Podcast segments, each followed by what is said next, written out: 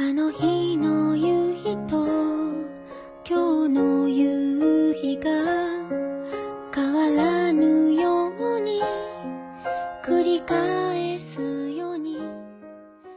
电台前的你最近过得好吗？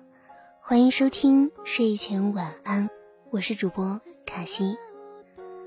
那在节目开始前啊，我想问一下大家，三十三岁对于你来说是一个怎样的时间段呢？你是否正处于这样的阶段呢？亦或者在你的心目中，你的三十三岁是怎样的呢？那在卡西的心目当中啊，三十三岁的时候应该会变得更加稳重、更加成熟，遇事不乱，做事有分寸。那同时呢，也失去青春时对于未来的新鲜感，甚至会被生活中很多的琐事所束缚，身上也有了一定的担子。这大概就是我所理解的三十三岁了。那你呢？你有想过吗？那今天这篇文章呢，就是关于三十三岁的，来自作者凉爽的，写在三十三岁，这三十三条感悟，让我内心和实力更强大。我相信啊，这一篇文章你听了之后一定会受益颇丰，因为这三十三条建议啊，不光是在三十三岁的时候受用，对于我们来说，一生都很受用。一起来听。前天我三十三岁生日时，父母和爱人在身边，好朋友惦记着我，读者发来暖心祝福，我觉得很幸福。每逢生日，我思绪起伏，看着我的日记、效率本、清单，觉得这一年没白过。此时此刻的内心感悟，好想和你们分享。生活篇一，好的人生就是一段一段过。别人说你变了，却很少人问你经历过什么。你经历的越多，理解你的人就越少。这些年，我有过为爱痴狂的一段，有过为事业打拼的一段，有过珍惜家人的一段，每段里拼过命，尽过性。我很欢喜。二，曾因糊弄过而后悔，那就从现在起不再糊弄。上半年找了个培训机构，由模特或体型老师教站姿、教走姿。下半年因为在做读书会，每天散步时就背绕口令、背贯口。哪怕三十三岁才来纠正基本功，也不算晚。这是我余生最年轻的一天，练好了，我还能受益很久。三，没有专业人士在身边，你要用自律把自己发扬光大。长到一定岁数，没有学校安排课表，没有爸妈纠正姿势，没有同学横向比较，自省和自律变得尤为重要。你编成自己的教材编撰者，安排自己每天学什么；你客串自己的形象顾问，负责每天怎么穿衣打扮；你成为自己的私教和营养师，规定如何运动和摄食。四，不要等一个明确的仪式自己才来改变，别等着这次体验报告没事就好好珍惜身体。别等着存够一笔钱才开始享受人生，生活就是一个麻烦尾随一个麻烦，大幺蛾子里套着小幺蛾子，改变的最佳时机就是此时此刻。五，每年都给自己画几个饼，然后折腾去吧。我很喜欢自己每天早上醒来，想到想做的事情，想看的书籍，掀被子的动作，自信潇洒的像个披甲上阵的女战士，英姿飒爽，干脆利落。六，当下的每一个选择都值得慎重以待。把选择的瞬间聚集在一起，就是整个人生。做选择的每个瞬间，决定你的生活质量。七，做一个算法猜不透的人。如果算法给你推荐的东西你都喜欢，如果算法给你推荐的内容你都照看，感觉再慢慢下去，自己就真的变成了算法的奴隶了。八，你只会循规蹈矩，世界哪敢给你惊喜？回家的既定路线，偶尔换换路线，看到别样的风景；喜欢的文化产品，偶尔换换口味，接受不同的碰撞；习惯了文字输出，尝试语言输出，有凡未有的体验。不要总是按照你习惯的、你喜欢的、你擅长的来，尝试不同才有惊喜。工作篇九。所谓职业，就是为了他人而做的事。今年年初，我换了部门，以前很喜欢的工作，现在提起来就牢骚满腹。有天在看《人间处方》，夏目漱石说：“所谓职业，就是为了他人而做的事。”我以前看职业是看能不能让我成长、赚钱、学习。这段话叫我把职业的出发点放在利他上面。我发现工作状态正在变好。十，上班时间尽可能的排得紧凑，每天到办公室以后，尽快的进入工作状态，把时间分成若干个二十分钟。像冯唐说的“会连会，事连事，人连人”，紧凑起来，一来效率变高，早点回家休息。二来忙到负面情绪追不上你的脚步。十一，减少拖延，半数以上的压力和心塞都会消失。拖延是用支线任务来推迟主线任务。我现在每当拿到任务又想拖延时，这组颅内动图最能治好我的拖延症。大家正在玩击鼓传炸弹的游戏。我拿到炸弹越拖延，越可能在我手上爆炸。十二，职场里最大的敬业是爱惜身体。体检报告一年比一年复杂，会让工作越来越力不从心。寿司之神小野二郎为了保护双手，不提重物，不做粗活，尽量戴手套。为了长久站立，提前一站下车，步行回家。十三，越是工作狂，越要重视身体健康。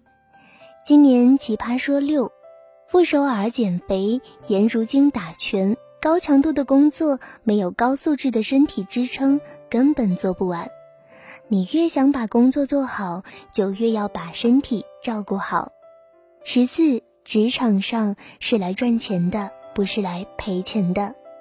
我已经好久没有看不惯领导和同事了。同事说起某领导，气得声颤。我安慰他：“来上班图赚钱，气出病来还得花钱治病，你图啥？”皮囊篇十五，适当的断舍离用在皮囊上也很有用。最好的食疗是少吃一点，最好的护肤是简约护肤。少玩手机，少想心事，都会让皮肤变得更好。十六要自诩为吃货，口味也要清淡。吃一顿红油火锅、红烧肘子，就去做好几顿有氧加无氧运动吧。你要减的肥，除了看得见的皮下脂肪，还有看不见的内脏脂肪。十七让自己开开心心是一种责任。女友最近怀孕，她说让自己保持开心是对孩子最大的责任，哪怕没有怀孕，坏情绪对身心的摧残也立竿见影。当自己情绪不好时，会叫停，会调节，压缩不开心的时间。十八，笑就是生活中最大的营养。越来越爱看喜剧节目，不要担心别人觉得肤浅。我们不缺苦难，不缺深度，就缺笑。把我逗笑了的人，都是我的大恩人。十九，找到你情绪排泄场所。都知道大小便去厕所，但很多人遇到情绪上的大小便，大多就就地解决。自己情绪快要排泄时，最好的场所是健身房，大力甩战绳，彪悍玩器械，坚持匀速跑。你胡思乱想，以小见大的精力被耗掉，坏情绪才会被好情绪置换。感情篇。二十，不论关系好到什么地步，不要把别人给自己的好当做理所应当。人性总会如此，一旦习惯了接受，就会忘记感恩。二十一，自己主动给予的就当免费赠送的，给别人的好太想着有所回报，结果付出感重到压垮这段关系。二十二，你总寄希望于别人。难怪你过得不开心，希望自己的开心来得更直接，需要间接获得的开心，对他人的依存度太高。二十三，不是对方惹你生气，而是自己情绪管理不好。结婚后，当对方让我不开心时，我会责怪对方：“你怎么老是惹我生气？”其实对方不会真的想惹我生气。惹我生气，对他能有什么好处？我只是正好要生气，对方撞到刀口上罢了。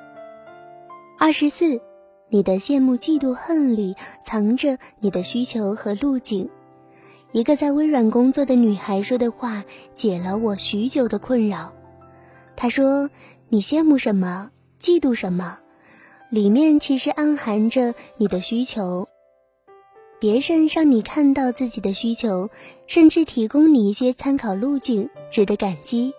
而且自己要留着精力去追求自己的需求。二十五，不想活出第三人称的感觉。你碰到羡慕的人生，看到他们做的事情，如果你打心里喜欢并享受着，你一定要参与其中。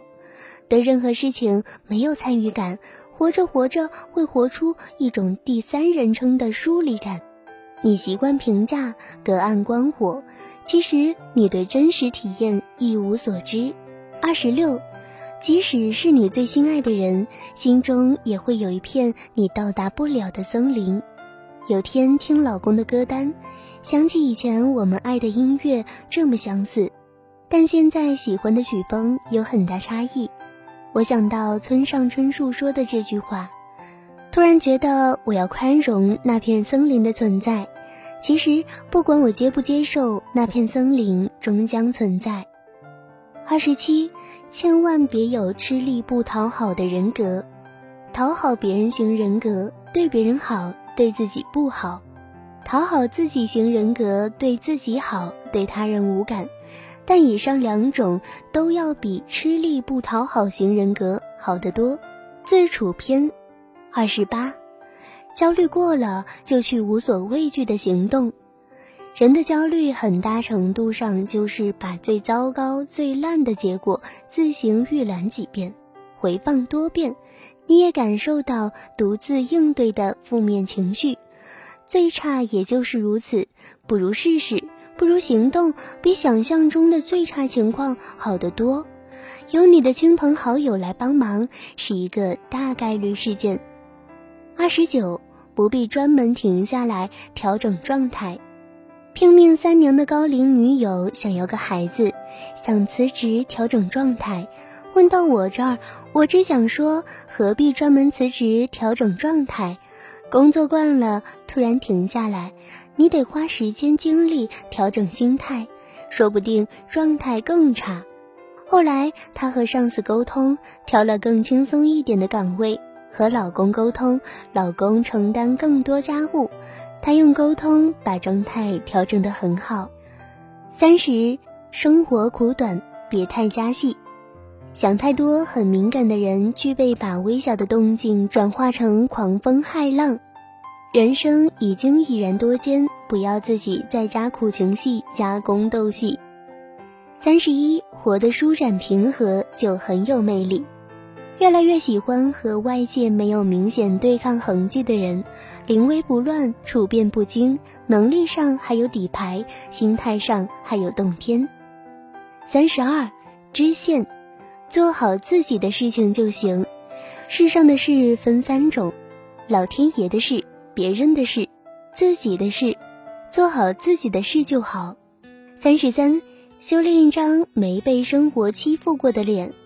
无论遭遇如何，好希望自己的脸好像没被生活欺负过般无辜，自己的脑袋好像没有低垂过般昂扬，自己的眼睛好像从未目睹黑暗过般明亮。这三十三条经验，让我这一年过得好一点，与你分享。偏偏秉烛夜游，午夜星辰似奔走之友。爱你每个结痂伤口，酿成的陈年烈酒，入喉香酸可口，怎么泪水还偶尔失守？要你细看心中缺口，裂缝中留存温柔。此时已莺飞草长，爱的人正在路上。我知他风雨兼程，途经日落不上。穿越人海，只为与你相拥。此刻已皓月当空，爱的人手捧星光。我知他乘风破浪去了黑暗一趟，感同身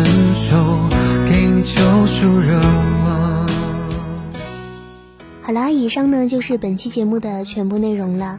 非常感谢作者凉爽的分享。那卡西在前段时间呢也是非常的焦虑，但是最近呢也慢慢的调整了过来。希望电台前的你也能够甩开所有的不开心，慢慢的调整好自己，一起加油吧！明天你会更好。本文授权自公众号哪凉爽哪喜庆。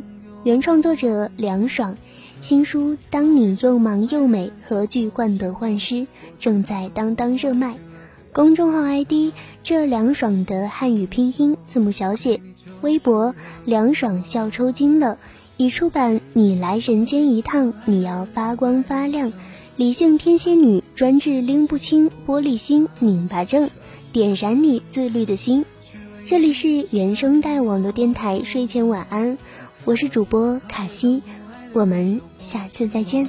我知他乘风破浪去了黑暗一趟，感同身受，给你救赎热望。知道你不能，还要你感受，让星光加了一点彩虹。当樱花开得纷纷扬扬，当世间美好与你环环相。可